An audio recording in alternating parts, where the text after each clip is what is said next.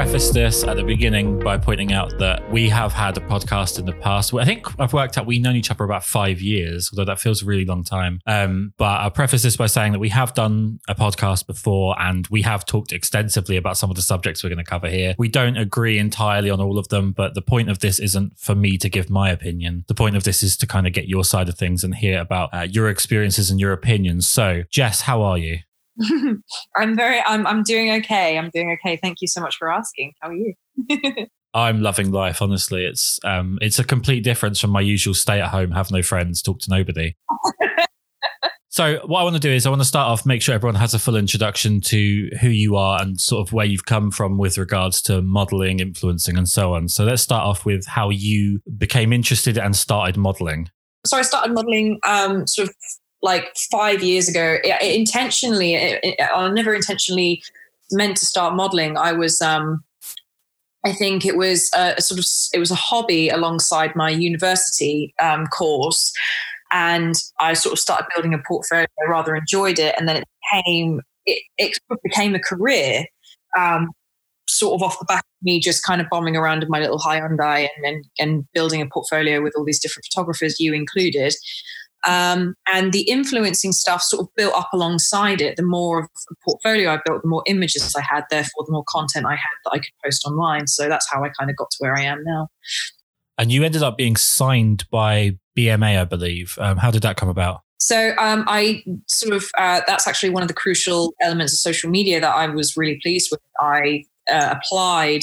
I wouldn't say well. I sort of um, they, yeah. I, I basically applied to a competition that they were they were running called Pick Me BMA, and I won. And I became they they signed me onto them as an influencer, but I'm still also uh, but the modeling thing was kind of took a back seat. They said we weren't 100% sure. They weren't 100% sure if they could get me work as a model because of my height and because of my size. So they signed me as an influencer, but nevertheless, they've still been getting me work as a model.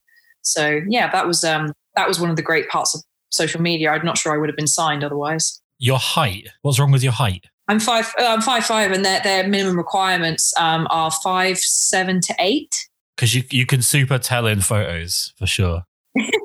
well, this is one of the things. This is one of my big sort of like gripes with the whole height standard. Like exactly that. It's like you can't even tell. You can't tell in commercials. You can't tell in ecom. You can't tell in campaigns. But for some reason, it is still a massive like pointer whenever like one of the reasons i've not been um, signed by a few other agencies abroad is literally because i don't reach that reach that um, standard it's really, really frustrating. I think what would happen is you would get signed and it would be like, see, height's not a problem. But then your first job would to be to stand next to a measuring stick and it would just all go out the window. You'd be in trouble. like, no, but it's like, she's absolutely perfect. Oh, no. Oh, that's a tragedy. immediately like although although we needed like the face, I could literally that face would be perfect, but it's just the height. The height you just you you fell you fell short. You fell short quite literally. So, how much did modeling sort of differ from what you expected when you came into it to what it actually is? Um, I guess the thing about it's like the thing with anything. You see the sort of um, the the I guess the portrayal of what modeling is, you know, it's very, uh, very tall, very slim models, um, the kind of people that walk catwalks at New York Fashion Week, and you kind of assume that is the only like brand of modeling that you can get into. And then you get into it, and you realize there's obviously all these different arenas and all these different spheres that you can get involved with. Um, and curve modeling, to be honest, wasn't big on the scene as far as I was aware. Uh, like when I sort of came into it, there was a few sort of like curve bloggers. There was a few curve models like dotted around the world, but none none that were really really massive at the time. Now it's kind of the scene has exploded um, to the point where it almost feels it, well, it's, it's very normal. Um, so I guess I was expect definitely expecting like I was definitely expecting to be doing a lot more catwalks. Right. You see loads of catwalks. You think, oh, catwalks. That's just that's just it, right? It's just catwalks. No, it's it like it completely took me by surprise the amount of like the, the different areas that they need models for. I mean, I've modeled for some really bizarre stuff. I modeled for um like a like literal like it was a piece it was it was what looked like a, a grass, but it was cut into the shape of a human, and you could take it out into the middle of the city and you could lie it on the pavement and that would be your own little patch of like countryside in the city. I literally can't even. Exp- I'm going to have to send it to you after this. It's the most the maddest thing I've ever done. But things like that. I mean, right now in the middle of in the middle of a coronavirus pandemic, it sounds like that's what people should be carrying around with them, so that they're allowed to have their own patch of grass, but not share it with anyone else. Actually, that's that's the thing. It's like it's almost like they predicted it. It's like it just it was just before its time. That's all. Conspiracy theory. Um, exactly. So moving on from modeling, then obviously the role of uh, an influencer is something that I've pretty much spent about four years trying to work out what the fuck is going on with it. So if you can explain to me as best as anyone can what the what the role and the point of an influencer is, and what the difference is between a model and an influencer.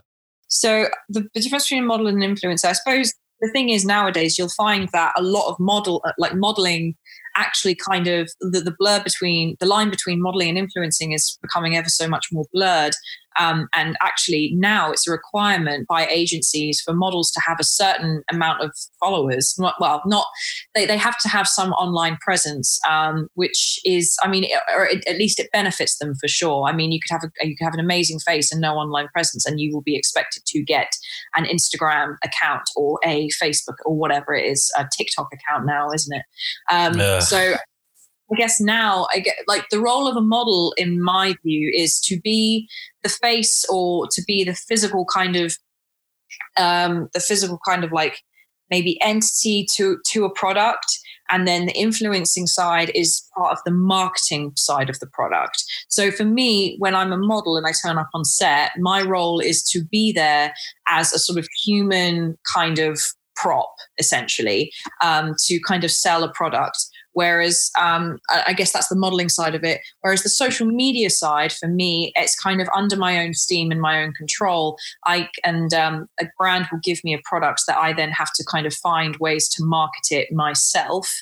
Um, so yeah, that's that's the difference. I would say the main difference is mo- is modeling is the human prop side, you don't have any kind of you don't really have any say in that process. Whereas the social media side you have full say in that process. People hire you because you have a particular style or influence i, I mean literally influence um, or you know maybe you have a certain like demographic of followers and that's what they hire you for that's what they want.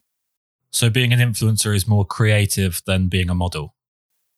Um, I would say I would say definitely, yeah, yes, yes, it is because, well, for me, in my personal experience, when it comes to modeling, I will, um, like, I'll turn up on set and everything's down to the director or you know the sort of stylist and the production assistants. That that whatever they want in that from that um, picture, that's what that's what I have to put up with. And if I don't like the makeup, that's really not down to me um, unless it's a specific kind of you know there are some there are some um, campaigns where you can do that and you can have you do have a little bit of a say but most of the time not really.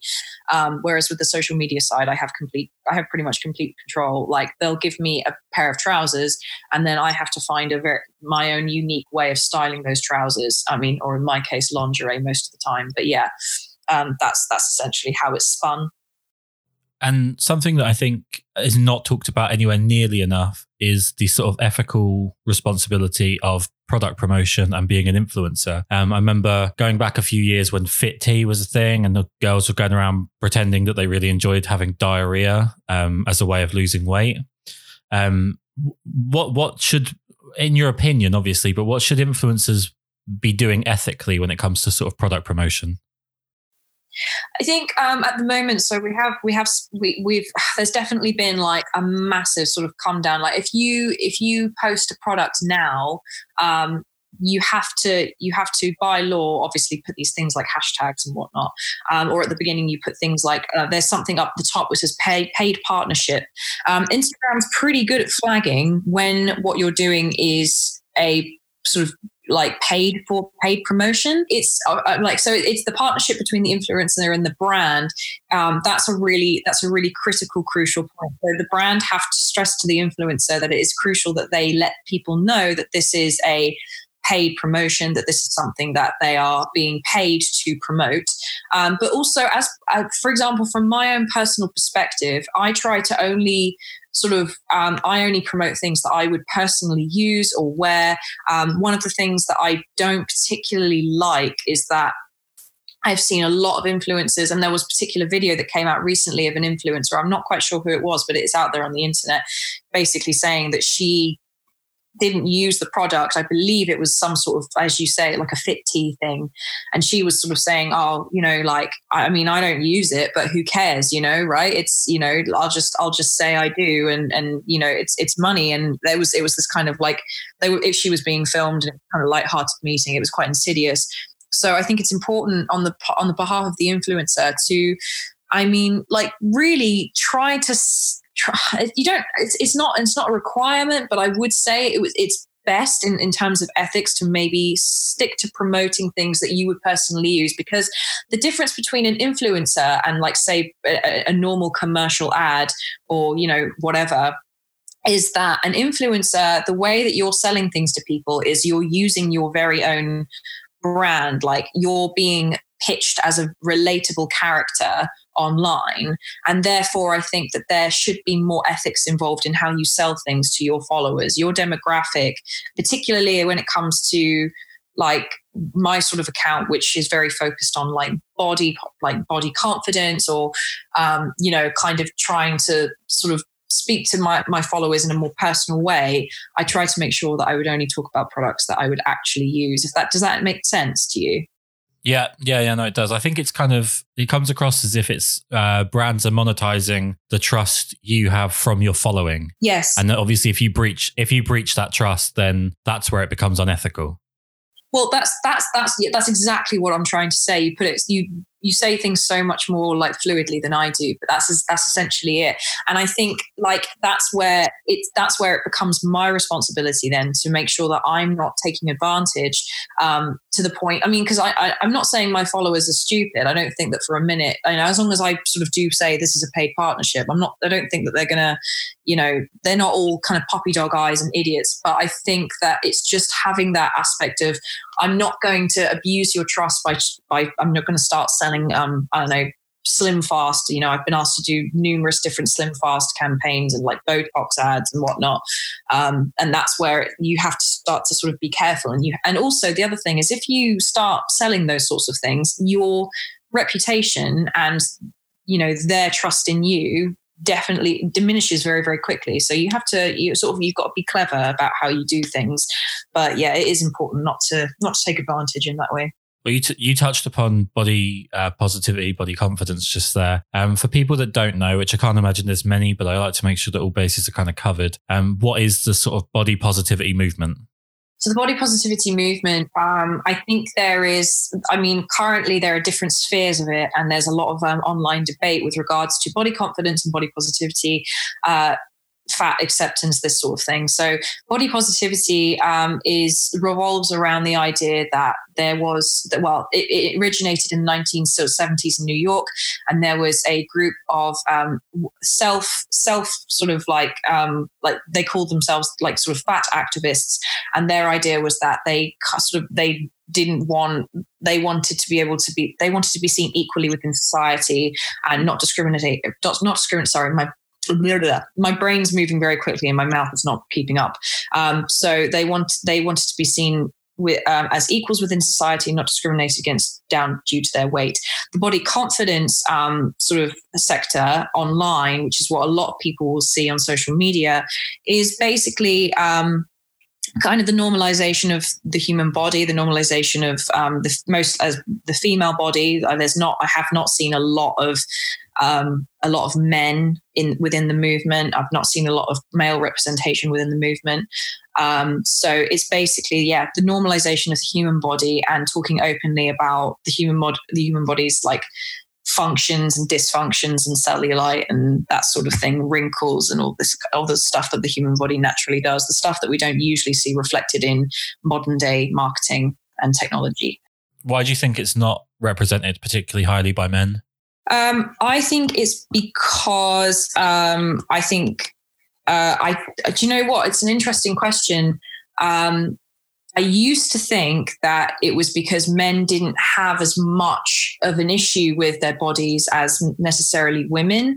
But I think it's actually because they just don't, there's not a lot of men out there that feel particularly confident in coming out and talking about um, their insecurities with regards to their bodies. I think it varies from person to person, obviously. I'm not speaking about them as, you know, as a whole, but it's, mm-hmm. yeah, I, I think it's generally because a lot of them don't feel super comfortable about coming out and saying, "Hey, I don't, I don't care about the spots on my ass, and you know, I don't care about my, you know, male pattern baldness." You know, it, a lot of them just aren't. They don't really want to come out and talk about that. You know, so I think that's that is how I feel about it at the moment. But yeah, I'm not sure as a whole.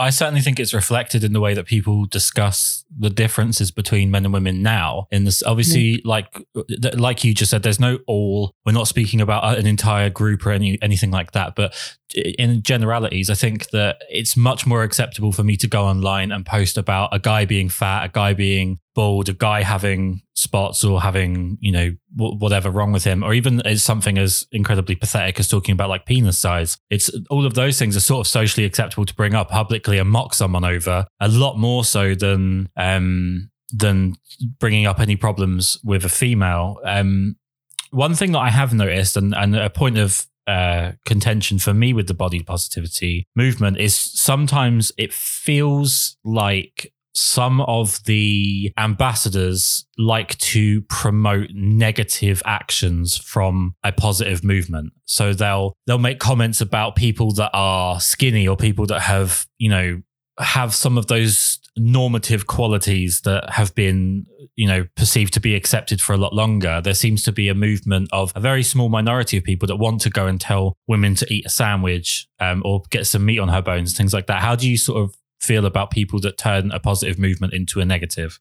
Yeah, it's absolutely it's it's really frustrating, and I think this happens a lot in large scale movements. You obviously have that sort of minority of people that um, that will then turn that movement into something else, and unfortunately, that can often become the front runner of that movement. When actually, the majority of people understand that all bodies are are real bodies. I really, I, I mean, you see this all the time. Um, you know, real, yeah, like, like you said, real women have meat on their bones, you know, real women have curves, all this kind of stuff. It's like there are no qualifiers to what constitutes as a real human body. Like real human bodies are like real uh, human bodies. There's absolutely like, and, and I can't stand this um, this sort of um, superiority complex when it comes to what constitutes as the best kind of body. That's the exact opposite of what the movement is supposed to be about. Um, is about is about putting qualifiers on what mean what it means to have a a body that's worthy of attention from from anyone is is is completely is completely bullshit. The whole point is that it's teaching people to come to accept their bodies, whether that's neutrally or positively, um, and not not having their bodies be the main central focus of like their everyday activities. Of course, that is something that I talk about a lot online. But my main concern is just to try and get people to stop allowing that being the thing that takes front and center every single day, if that makes sense. Like I'm just trying to kind of normalize people's bodies in a way that they can accept them.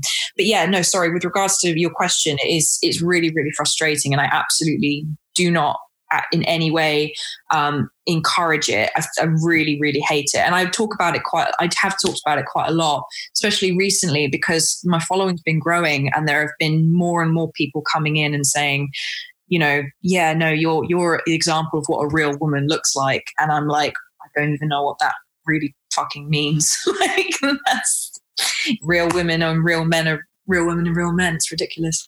I mean, something that's kind of often pinned to body positivity is the the sexual preferences of people being important to how they look. So with regards to like the real women have meat on their bones, there's quite often the sort of the the prefix of that which is men prefer women with meat on their bones. You know, comments like that where it's um there's almost like the value of what you are as a person is pinned to your sexual uh, proclivity, I guess, or your the, the amount of people that are after you in a, in in in a sense of sexual attraction. How do you balance something like the difference between people's right to preference when it comes to their you know their sexual preference, what people find attractive, but also controlling the self esteem of a larger group? Oh my gosh, that's a really good question, and I hope I answer it well. So I think um, with regards to preference i always i always support the view that preference is completely down to the individual. Um, and like when it comes to uh, i know what you mean in terms of like you know there may be there's the, there's this idea that beauty there's a certain type of beauty that is very very kind of like that is that is chased by everyone and then you have like the kind of normative population.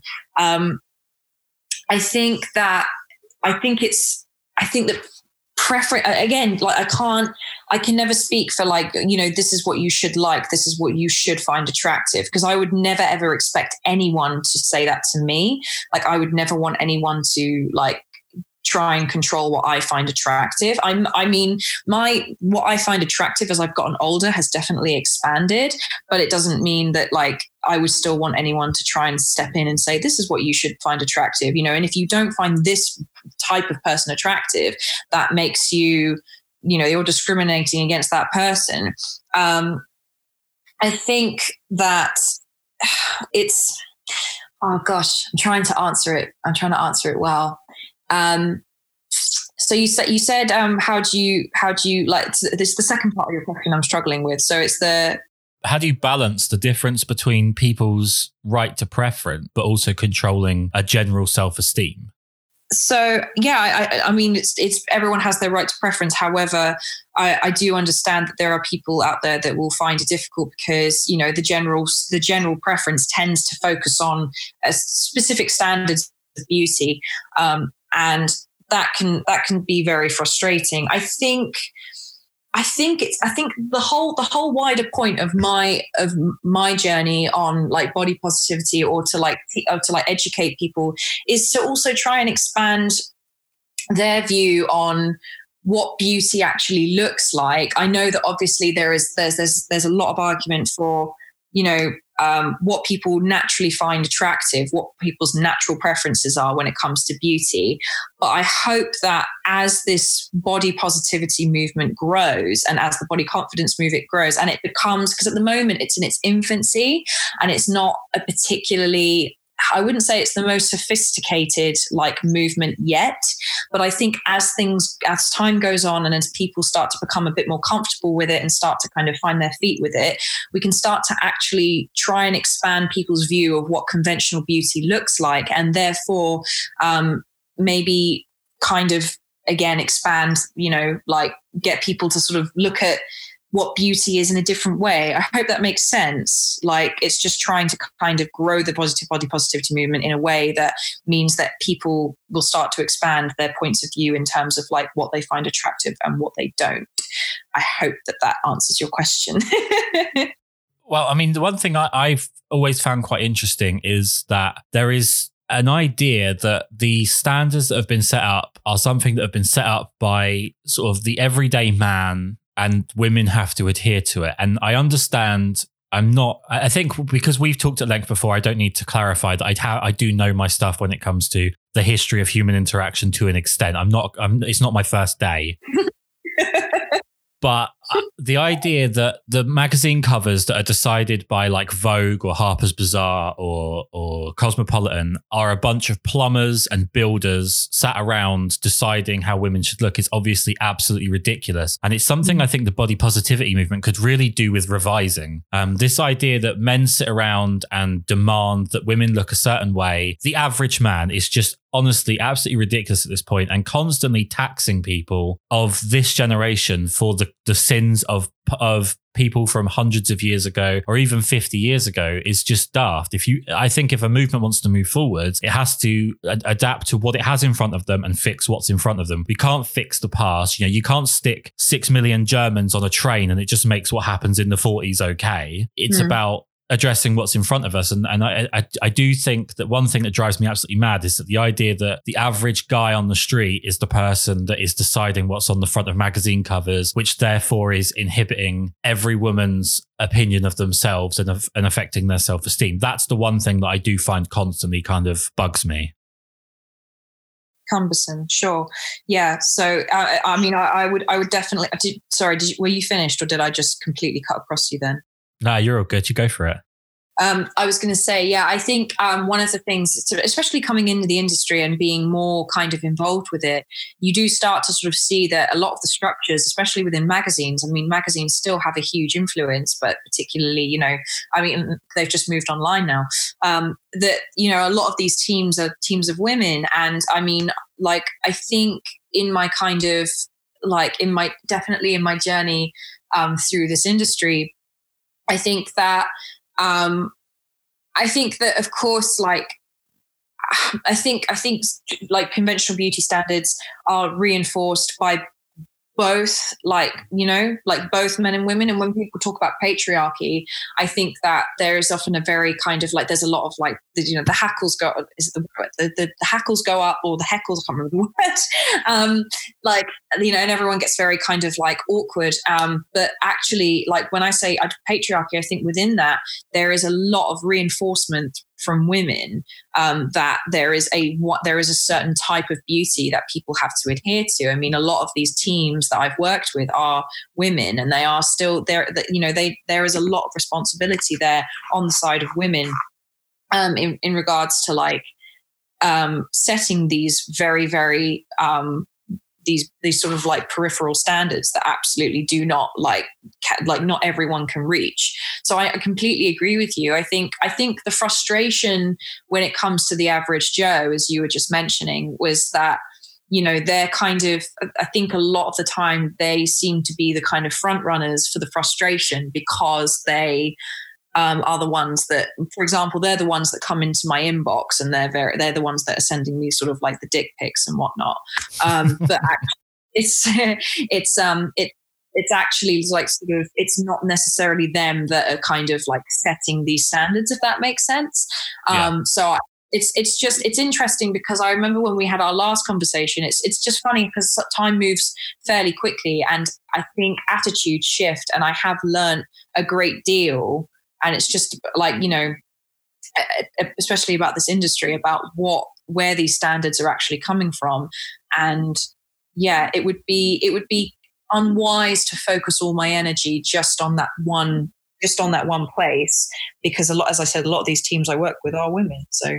Well, I think quite often that the the comparison is wrong in terms of how men are treated and how women are treated, in the sense that I think we compare the wrong subjects. So if you mm. compare women's beauty standards to men beauty standards, it's it's a non-competition. But there's a pretty good reason for that, and that's money. Money creates competition, and that creates that creates an imbalance in you know men aren't selling beauty products based on competing against other men. That's not how we do it. It just it doesn't speak to the general populace male psyche. Whereas with women, a lot of the beauty and fashion side of things to me is very much competitive. I mean, I don't think it's just me. If you see a film like Neon Demon, anything anything that's kind of a, a, darker look at the fashion world, it's very much about the competition between women within the fashion or beauty industries, and that can be down to consumerism, the the, the competition to be able to buy the most expensive of a particular product that will somehow elevate you above another woman that can't afford it or can't get uh, can't get hold of it or whatever. And I actually think if you compare the female beauty industry to male sport industry, it actually makes more sense because what it is is a lot of gatekeepers making a lot of money out of the comp- the competitive element between men. And I think that that's where the beauty industry is with women. I think it's about I don't want to use the word too lightly, but I think it's definitely about some competitive element between women in in probably a quite a carnal sense is quite easy to monetize because if you get one woman to compete against the other and the winner is the one who spends the most money, then the person who's selling the product wins. Mm. If that makes sense.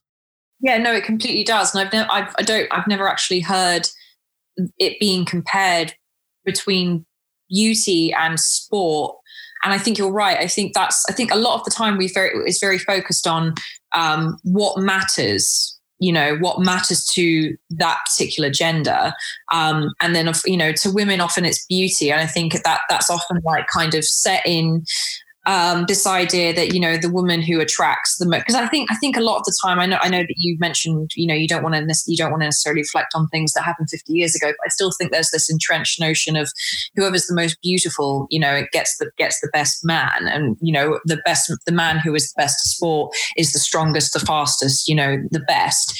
But I love this idea of like comparing because you're absolutely right beauty just like like to like beauty and sport are much better ways of actually kind of is a, a, you know kind of litmus test is a litmus test between you know what actually matters to both genders. Um yeah no i think that's i think that's completely right that's the last time I'm going to jump in with any opinions because this isn't about me. Um, one thing I do want to ask you uh, is um, about the. Okay, I, have got this written down in my notes as literally just two words, and I don't really know how to approach the subject, but I'm going to give it my best shot. And this is all off the cuff because I've got to try and make this as as polite as possible. What What do you make of this sort of uprise of OnlyFans and the popularity of people making money through sites like OnlyFans? I fully encourage it. um, I think that um, I think this is the thing. I think like it's a conversation I've had recently with um, with a, a, couple of people, and there's definitely been a lot of debate on it, particularly in the kind of freelance photography world that I've seen going on online. Um, I personally don't take issue with it. I think if you, if if women, um, I've, i mean, I'm, I'm, assuming we're talking about women more because that's that's they're the more popular sort of people that are on there. Uh, I've seen a lot of models doing it as well. Um, I think that if that's something, if they want to capitalize on their sexuality, um, then I mean, do it like at the end of the day, there are lots of people out there who are sending nudes for free and getting absolutely nothing in return. Whereas if you can get paid for your nude, like why not? I don't have, I don't take issue with OnlyFans. Like I really think that ultimately it's quite a wise move to capitalize on on the fact that you like i mean at the end of the day like you know there are girls on there who are making like a thousand pounds a day and they're absolutely like at the end like there are people who can criticize them but they're making a, a lot of money. Now whether or not it's beneficial for them in the future or, or you know whether having an OnlyFans is going to affect their work i mean that's really down to them. That's that's that's like the beauty of autonomy. I i just don't have like i i just don't see a problem with it. To me it's the same. I support sex workers in pretty much any category so i'm okay with OnlyFans is there a danger with um, selling sex- sexualization? Is there a mm. danger that you're making yourself a product? I think it's well. For I mean, I don't have an OnlyFans, um, and I think again it's that thing of understanding that women aren't like i mean again i i, I don't want to generalize that you are suggesting we're talking about women but i kind of assume you are yeah i am um, okay, that's fine then. So um, women are not like there's a word I'm, I'm my brain is trying to reach. Um, like not we oh uh, we're not like a monolithic group. So mm-hmm in regards to product if if if, if uh, one woman or if like you know however many women want to start kind of making themselves into products um, for the benefit of selling their nudes to men online that's absolutely down to them but all i ask of you know people who see it is to understand that that doesn't necessarily mean that every single woman is then a vix like falls victim to that that the the actions of these particular women um, mm-hmm. i fully support their decision, but that's their decision. I personally don't have an OnlyFans um, because um, brands don't tend to like it, and that is literally the, like like the uh, probably the only reason I don't have one.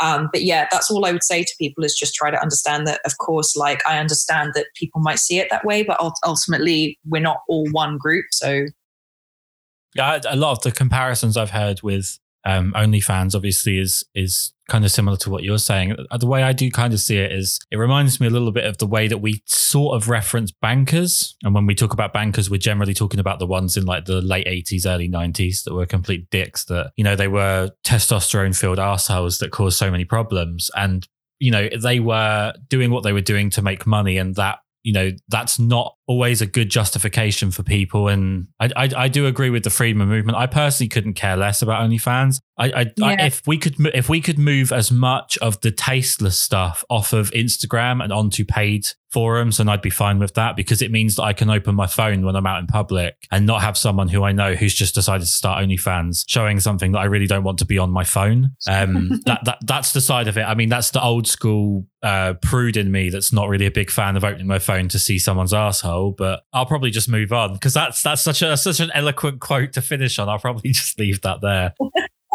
I want to ask you something that I think is probably quite quite important, but maybe something you haven't been asked, but you're going to tell me that you have been asked loads of times before. Is there a danger to a person's psyche given social media opens us up to such a, um, when I say us, I mean you, um, opens you up to such a huge volume of compliments? Can that oh, be yeah. damaging in a, in a narcissistic sense? Absolutely, one hundred percent. I really truly believe that because um, I've I've given I've given some some extended thought, particularly on. I nearly lost my Instagram. Uh, I think I want to say back in August, around August time, and um, it gave it gave me real pause for thought on how I would, what kind of person would I be if all of the compliments and all of the kind of comments and all the likes suddenly got taken away um, because we are like we are suddenly living in this i've got you know i've thought about this so much and i do have a lot to say on it it's it's such a complicated and such an interesting issue because we've never had this level of adoration at our fingertips before. I mean, sure, celebrities did used to, but they were like one in a million. Now everyone can open themselves up to this level of adoration, and it can develop a, a generation of um, like potential, like fairly like I wouldn't say. I think I think the narcissism aspect is definitely there, but I would say more vanity, and it also creates um, major insecurity um, because it also like your the criticism is so little that it stands out so much more. Um, and we all like I I definitely have thought to myself before like what would I you know how would I be without all of this interaction, without all of these people coming in and, and telling me, you know, and complimenting me. At the end of the day, I'm a human being. I'm not going to like sort of, I'm not going to beat myself up for um, like, you know, like sort of enjoying it, but simultaneously, I do have, I have thought to myself, you know, what, how would I be if if if that wasn't if I didn't have all of this, if I didn't have this kind of attention. And I hope sincerely that I would still be okay. I mean, you know, a big part of my of, of the social media life that I have is is that it is my job. It's really crucial to me because I earn money through it. But um, I think if my world suddenly went quiet in that sense, I have considered like how would I how would I how would I react? I'd like to think I'd be okay um, but who, I mean, who knows? Who really knows? So yeah, I do think it's, I do think it's a big problem. I think it is a, I think it's something that I, that it needs to be reflected on more. It needs to be more kind of pushed into people's psyches. Um, have you considered how you how you'd feel without this? Are you are you self aware enough to live and and be healthy enough without all of these compliments and without all of these people around you constantly telling you every day how great you are, how inspiring you are, how beautiful you are. Um, because you need to make sure that you are getting those things from alternative resources outside of social media. Otherwise, you will not have a fulfilling life. What if your account suddenly gets deleted? That's that's your that's your entire you know um, adoration network gone down. Are you going to be okay without that? If you and you know like yeah, so it's it's a tough question, but it is one that I definitely have given some thought, and I think you're right. It's something we need to think about more. I think, like a lot of men, I take a lot of what I know about women, which is incredibly small. And what I don't know about women could fill a warehouse. But what I do know about women from my wife is that I think women are much more attuned to bullshit. And I think they are much more switched on. And they are also much better at hiding how attuned to bullshit they are. And one thing that concerns me and intrigues me quite a bit is there is I would say, from my experience, a vast amount of this within the modeling community of false praise and a lot of people that will throw the most absolutely nonsensically overhyped compliments at each other online. And I think the breaking point for me, and I might be wrong here, but I think the breaking point for me is when I see people reposting compliments like retweeting them or adding compliments to their Instagram stories, where it starts to become incestuous, where it's like, well, if you put something on my feed and I can post that publicly, then I'll put something on your feed and you can post that publicly. And then everyone can see how much we're liked. And then the people that follow us will see that we reshare compliments. So they'll share. It doesn't feel like it's necessarily a positive movement in the sense of we're all being nice to each other because it comes with a veiled layer of people being mutually beneficial from dishonesty, mm. if that makes any sense. Of course it does. And yeah, I mean, I'm definitely, I mean, like, uh, I'm definitely guilty of this. Like when people tag me on, like basically they'll repost a post, they'll tag me, and then they'll write something um, about how you know that they, they found my post inspiring. The reason I actually repost those posts is because it encourages like you know people to repost my work um, and if I if I reblog them, then that kind of you see what I'm saying. I think it's more mm-hmm. of a. Um, I would say it's more of a business strategy. I know that sounds a little bit dishonest, but it genuinely is like more of a kind of trying to like generate conversation around that post I just made. Um, but I I think there is one difference with you, though. There is one difference with you and with a few other people within the sense of whether or not I agree with you 100% on, on anything or whether or not me and you would end up at the same viewpoint. The difference is, is that you are actively interested in self esteem and the self esteem movement. Therefore, you reposting something that is about a positive comment from one person to another that is in the interest of generating self esteem could be perceived as being beneficial to just an overall understanding of that movement. And you're encouraging a certain type of behavior. Whereas I do think in most cases, these are people that aren't actively interested in other people's self esteem. They're just interested in creating a market for their own. Sure. Um, yeah, it is. It's a very, uh, I mean, I think possibly because the self-esteem like I, I like my work is within the self-esteem category. I completely like agree. That is another reason i do it as well. Um i i like i think um it is i think the other thing is that you like you when you talked about narcissism when you talked about this kind of idea of social media becoming this hub of compliments and, and niceties that actually like when they get taken away you start to realize like how authentic all of that was.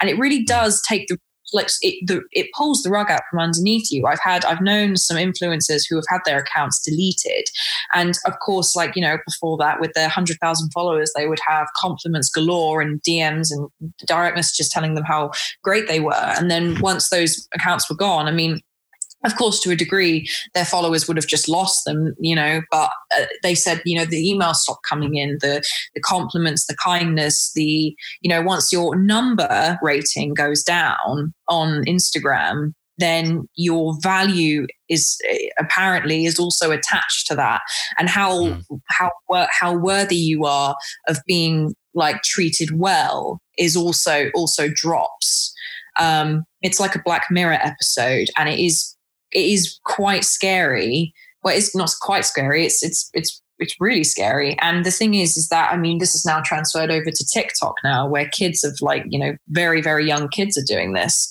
Um, so yeah, it's it's just this it's just this constant like i know what you mean it's this constant like mudslinging but in a kind of you know of like glitter and pink and oh my god i love you it's amazing and it can feel very yeah, it can feel it can feel very galling and very sort of unnerving. Um, how sort of over the top it is off most of the time. Something that I've always admired about you, and obviously we've known each other for a, for a few years, but now you're a celebrity, you don't talk to me anymore. But all the time we have spoken to each other, you've been very open to having um, a difference of an opinion, which is actually quite rare these days. People don't like to hear the other side of what's going on. I'm certainly in disagreement with certain things that you say. You are certainly in disagreement with certain things that I say, but we listen to each other. Mm-hmm. What's happened with that? Why don't people want to hear the other side? Why don't people want to hear the opposite of their own opinion? And do you think it's particularly important to expose yourself to alternative views? Yeah, I, am I'm, I'm absolutely of this opinion that you that it's absolutely crucial because a it's going to prepare you for genuinely um, genuinely like interesting intellectual debate. The other thing is that um, I think that people have a, I think that social media is a bit is a big part of this, right? So you have your you have your hub, and you create um, you you like pages, and you create an algorithm that basically feeds into your idea that you are right and that you have the right idea, and all your friends have the right idea, and everyone else is wrong. So when somebody dares to step into your bubble and maybe introduce the idea that you aren't right, it can be it can feel really like like it's really anger inducing and galling and annoying um, because you have built this idea in your head and you've solidified this idea that you are you are right. And to have someone come in and tell you you're not is really really annoying. Um, it's really really frustrating. Nobody likes to be criticized. I actively seek alternative opinions because my the way I can, the way I, for example, the way I speak to you, the way I have like talk to other people, like would never have got off the ground if I was just constantly exposing myself to the same opinion over and over and over. I mean, I have learned like, I mean, just because it goes against what I believe, I'll always, always listen to it because it might not be that I agree with that entire thing, but there's going to be a host of other things that I might learn from that particular person. Um, and I think the value of open debate in the way, particularly in the way that you and I like conduct our conversations, or the way I listen, I listen to podcasts with people I don't necessarily agree with, from the absolutely mad, like Infowars Alex Jones, um, exactly, yeah, to the, the, incredibly kind of liberal. I mean, like, I mean, obviously Alex Jones is extreme end, and you know, then you listen to the very, very liberal, like for example, like one I listen to is Sofie Hagen, and um, it's just absorbing all of these points of view and then coming down either at neutral or you know having at least an informed opinion on that topic because truly truly like i don't really understand why you'd want to other than because your own ego is telling you like telling you otherwise. Why would you not want to know more about everything and everything? And, and it, like you know everyone has differing opinions.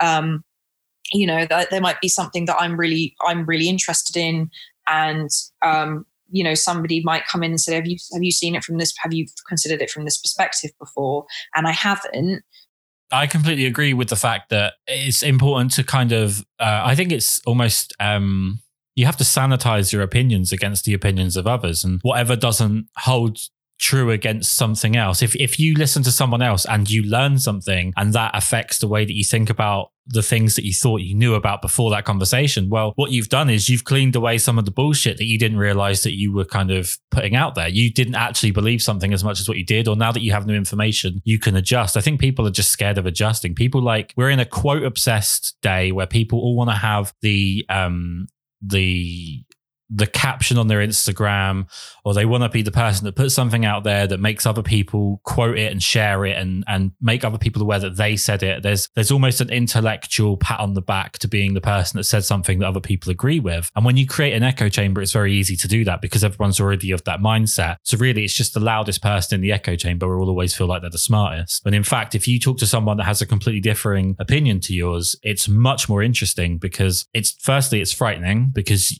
things that you you would absolutely have bet your house on will change over time, no doubt. Your opinions change over time, even if you don't expose them to other people. But also, you can just use the opportunity to learn about the motivation of someone that thinks differently. So, two people can be absolutely right thinking the complete opposite thing because they're thinking about it from a different motivation. That's what's been lost in all of this is that two people can disagree on something and both be right and it's exactly what you said as well about that echo chamber aspect you know that bit about where um you know you're you say a thing and then but what you're saying is is is as you as exactly as you just said the most sanitized version of of whatever it is you're saying. And then of course you're going to get loads of praise for that because it's the most sanitized version. It's it's it's, it's easy to say. Mm. and the people that i admire or the people that at the very least you know I, I the ones that will go out on a limb and say something controversial. I mean, at that moment in time, it may not be the most popular opinion, but it may end up changing your. It, it, it's. I've I've seen the most incredible people online who have said something, and then you can. The at first, everyone sort of is very angry you know they take the piss or that you know and then eventually like they come around to that way of thinking i've seen some really really interesting evolutions of certain podcasters and and you know on you know public figures online um, who started out with a really controversial opinion that then people came around to.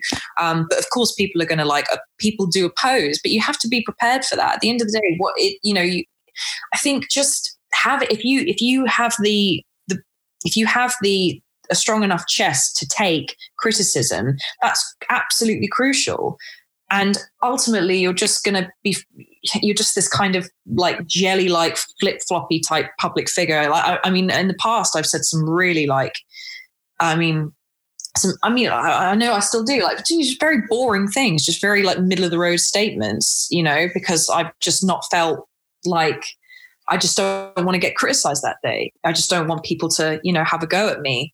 Um, but it's it's all about just kind of you have to be open to other people's perspectives. I really do believe that. Otherwise, you're just not going to learn anything, and it's so boring living in an echo chamber. It really is. I really like uh, Tom Segura's uh, idea for how you deal with when you have a massive disagreement with somebody over something political or anything like that, and you're in like a family setting or you're just out with friends and you say something. So you could say, like, oh, I think this is a really good idea. And then the other person goes, oh, I completely disagree. And you go, do you know what? You just flipped me. I'm on your side now. And that just confuses everybody because what they want a lot of the time is they actually want that conflict. And if you just take away the conflict, you're like, okay, fine, I agree with you then. We'll just go from there people get upset because they don't have the conflict. They're not necessarily bothered about changing your opinion. They want the conflict. Yeah, they do. If, yeah, if I if I said something, yeah, exactly. If you if and if if I said something and then you suddenly went like, oh yeah, I I I, I agree with you. I'd go, oh, okay, like okay like they actually people actually enjoy it it's it's I, it would i would it would actually throw me off for you to suddenly go oh yeah no you're right like you're absolutely right about that thing. I'm like, oh, uh, um, okay. Like there's actually a great set on sketch, uh, sketch, sketch, sketch online of a woman who goes into compl- goes into a shop to complain, and the the the the shop assistant says, no, you're absolutely right. Here's a refund, and also, you know, we'll, we'll, you know, here's your next offer on the house. And she she sort of pauses and says, actually, I was really looking for a fight. She's like, oh, okay. and they have a they have a fight in the middle of the shop. But I completely agree with you. Yeah, people do actually they they do want they do want a little bit of that. They do want a little bit of conflict and debate. So let's move away from all these touchy subjects that people are already riled up about and calling me a twat in the comments. What's the funniest thing that's ever happened to you on a photo shoot? Oh my god, like funniest thing that's ever happened to me on a photo shoot. Off the top of my head, I'm trying to think oh my god, you're going to have to do so much editing on this bit because there's going to be a massive silent gap, just like where Jess is just like, oh, I don't know. I'll just do. I'll do a flatline noise. um, um, I did have a photographer once. I mean, this isn't particularly hilarious, but I suppose you know it was. It was it was pretty bizarre. I did have a photographer once. I think I told you about this. Um, like I was in a I was in a child's park with a bunch of kids running around, and the photographer insisted because he didn't have a reflector. Um, he said, "Well, all I'm going to do is I'm going to go to the top of this child slide, and I'm going to I'm to bend down." And I mean, his jeans were really tight, so that looked really weird. Um, you know, these kiddies running around. And he said, if you could just lie on the slide, you know, on my front, and sort of like do one of those very kind of, you know, the poses where you put your the, the sort of put your palms together and then lay lay your he- lay your head on your palms. You know the one, the really old mm-hmm, school. Yep. yep. Um, he had me do that. Biblical sleeping. yeah, uh, he had me like you like doing that on a child slide to use the kind of like metal as the reflector while he stood at the top, and all these kids were lining up behind him waiting to go down the slide, and he just it just wouldn't move for a good like I think I mean two minutes, but that's enough. Do you know what I mean? Before you before the parents started coming over and saying like do you mind? do you mind like moving your model? I think any photo shoot story that starts with "we were in a child's park" is always going to be a winner. I really wish like that's the sort of question that you just think like God I know that I know that numerous like weird shits happen to me on photo shoots but like I mean like everything from like funny like creepy I mean I'd say that was a pretty that was a pretty weird like yeah that was a pretty weird one um, going back in, if you were to go back to the start, I think he said about five and a half years, and and give yourself a piece of advice about what's kind of coming in the sense. Obviously, you'd warn them about not eating bats and coronavirus and whatnot, but um, what would you warn yourself about the future of modeling and and what you should be prepared for? the one of the things I've learned in, in maybe in the last year, and the thing I kind of wish I'd knew known before was there's this sort of atmosphere of over friendliness within the modeling community, the fashion community, and the beauty community. And it feels like there's an erosion of business. Um, you know, everyone's become a little bit too chummy and you know huggy and you know babes you know I, most people you know a lot of brands and a lot of businesses that i speak to now they kind of refer to me by like pet names and nicknames which i find very strange and galling. Um, so, one of the things I would say is try not to get caught up in that and remember that it's all business and don't allow yourself to stagnate just based on the fact that you feel like you should remain loyal to certain brands and certain businesses, if that makes sense. Um, yeah, yeah. I think there was a big, there was quite a fairly long, sort of like two to two and a half year period of my sort of five year career where I sort of stayed, stayed, I sort of stayed stagnant because I was concerned about offending people because they kind of came off as my friends when in actuality they are they are just businesses um, and I sort of I, I, try and keep a much more business like approach to my clients um, and to my agency now, as opposed to before, where I was very kind of um, I was a bit too I'd say I was a bit too close, a bit too friendly. Um, like that's from maybe that's from a personal perspective. Um, but in regards to the whole, in regards to the modeling community as a whole, um, I'm not sure. What what would you? Is there anything that you can think of? Well, do you know what? I always think it's an interesting question to follow that up with, and it probably will help you a little bit with your way of thinking on this. Um, if you weren't paid ever again to model, would you continue to do it? I'd probably, um, yeah, I probably would continue to do it, but maybe not on, obviously, on, I mean, not on the scale that I'm doing it now. Um, but yeah, I really do love doing it um, there's a performative element to it that I really enjoy, and I always have enjoyed. And like the first year I was doing it, I did it for free. So yeah, I would I would still do it because I think it's a I think it's one of those jobs. There's a few I think like being a professional footballer for little boys, being um, a model or being a celebrity, or you know I think they're now saying that the the, the first thing the like number one aspiration of kids at school is to be like famous. Essentially, is just to be a celebrity. So let's say to be a celebrity in some sense.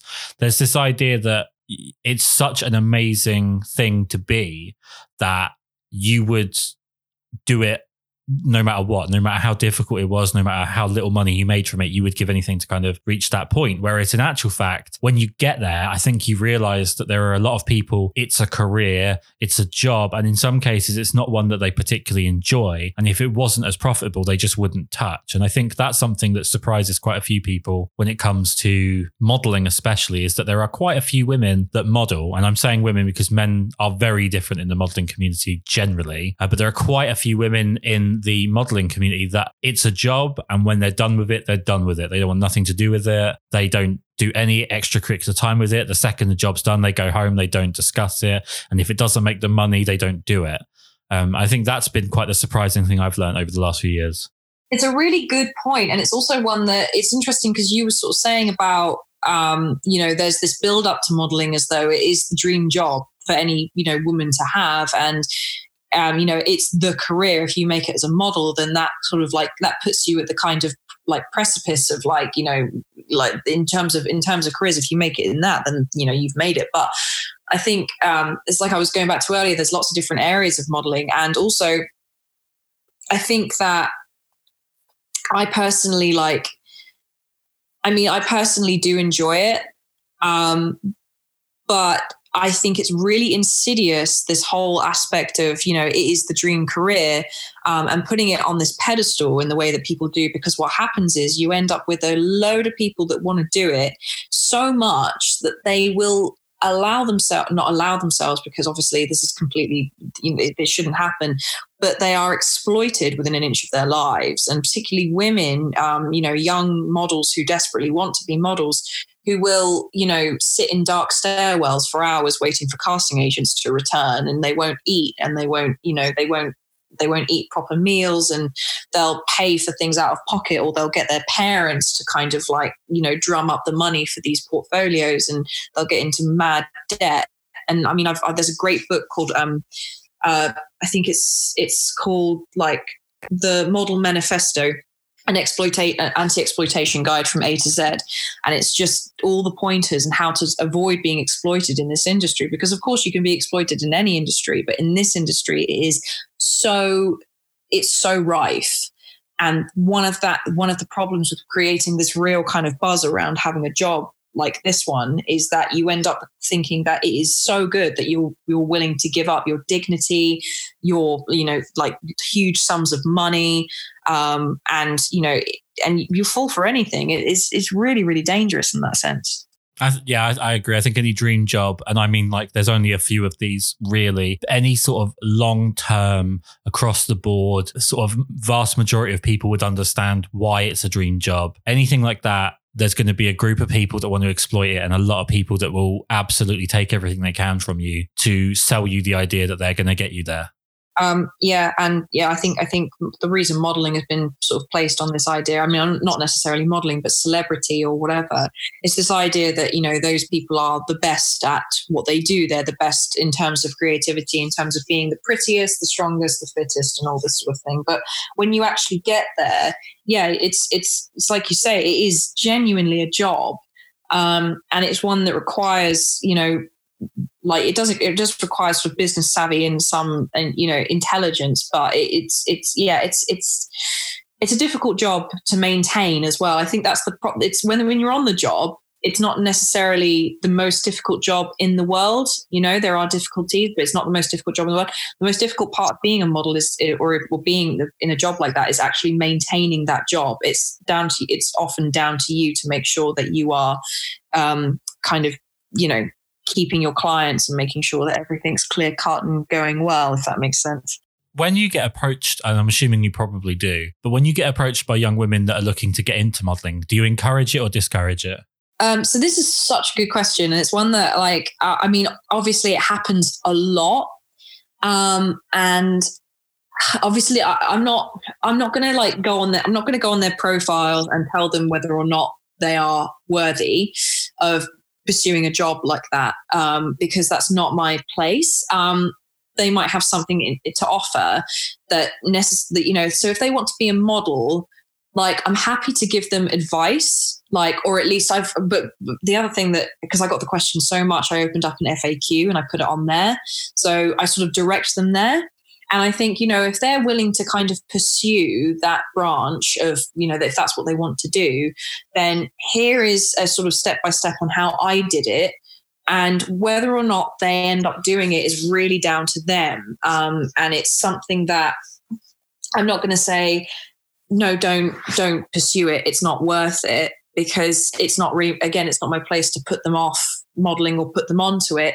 I just kind of say, right, well, here's how I did it. If you're willing to kind of put the work in, this is what it takes. And it does take time. Um, but I'm not going to sort of, I'm like simultaneously, I'm not going to hail it as the absolute only option. Maybe that person, what they really want is to have a have a have a following of some kind, which is often what they actually want to do. They often want to be like, they often want to have some sort of following, as you sort of mentioned earlier, have that kind of status of you know maybe kind of celebrity status or influencer status or whatever. And and in, a, lot, a lot of cases i've seen some great accounts. Maybe maybe i'll say to them well, what do you really want to do? Like what's your passions? Oh, i like you know i like being a vet. It's like okay we'll be a vet and then you know create a following out of that. Um, so yeah anyway back to your question. No i don't discourage it but you know i'm not going to like turn them away. So i give them kind of the steps to do it um, but whether or not they actually do it is down to them. And I'm completely honest, I don't think a lot of them do. You know, I think a lot of them mm-hmm. want a magic sort of pill, if that makes sense. I mean, I've noticed, uh, you know, I've got I get a lot. Of, I got one on Purple Port the other day, I, which doesn't happen too often. Um, and they don't even get back to me a lot of the time, you know, because I think what they're hoping for is some quick stick, like like you know, a quick fire way of doing it. They want how do you be a model? You take this magic pill and it happens. Okay, great, thanks. You know, actually, it takes a lot of time and a lot of work, and I don't think they're expecting that. No, that that's quite common. People want to have the the quickest route to their their dream. And the thing is, like you said about not holding people's hands through it um, and letting them find their own way, is I think it's a real disservice to people if you do hold their hand too much through the early stages of something. Because when you let go and life hits them, the, the hard time hits them, th- they're not going to be prepared for it at all, and it's probably going to hit them ten times harder than it would if they'd have just learnt the ropes themselves absolutely no completely agree i do i do try to like i mean that's the thing i i, I like I've, I've, I've, I've considered getting like a mentor recently, you know, someone who like is kind of doing what I want to do in the future and then kind of like, you know, taking advice from them. But I, I, I always think that like, it's always worth doing things by yourself because once you once if you learn that and you get that experience it's so it's so beneficial later on because when you're handed something it just it, it can blow up in your face you just you don't expect the hardships that come with it when you eventually are on your own and you will be so So, what are you doing to stay sane during this wonderful lockdown period? Um, so I've got a few, um, like you know that bullshit. People are like, "Well, man, if only I had the time." Mm. I was like, I literally like. I think I wrote something the other day. Like, I guess I can't lie to myself about all the shit I do if I had the time. So, like, because I've been, um, I've been. The thing is, when I when it first started, I thought to myself, do you know what? I'm going to take some time to really focus on me, whatever that means. Um, and turns out focusing on me was just fucking doing absolutely nothing, um, which was fine for, you know, a week and a half. And then you sort of think, do you know what? I think I actually need a little bit of structure. So I sort of wrote down everything, and I'm, I'm, I'm, i mean, I'm doing things that I always kind of wanted to do. Like I'm building a website. Um, I'm also building uh, I'm, I'm sort of looking into building like a, a union for influencers because one doesn't exist yet. Um, which is just a place where people can go to kind of because you've got the actors union, you've got models union.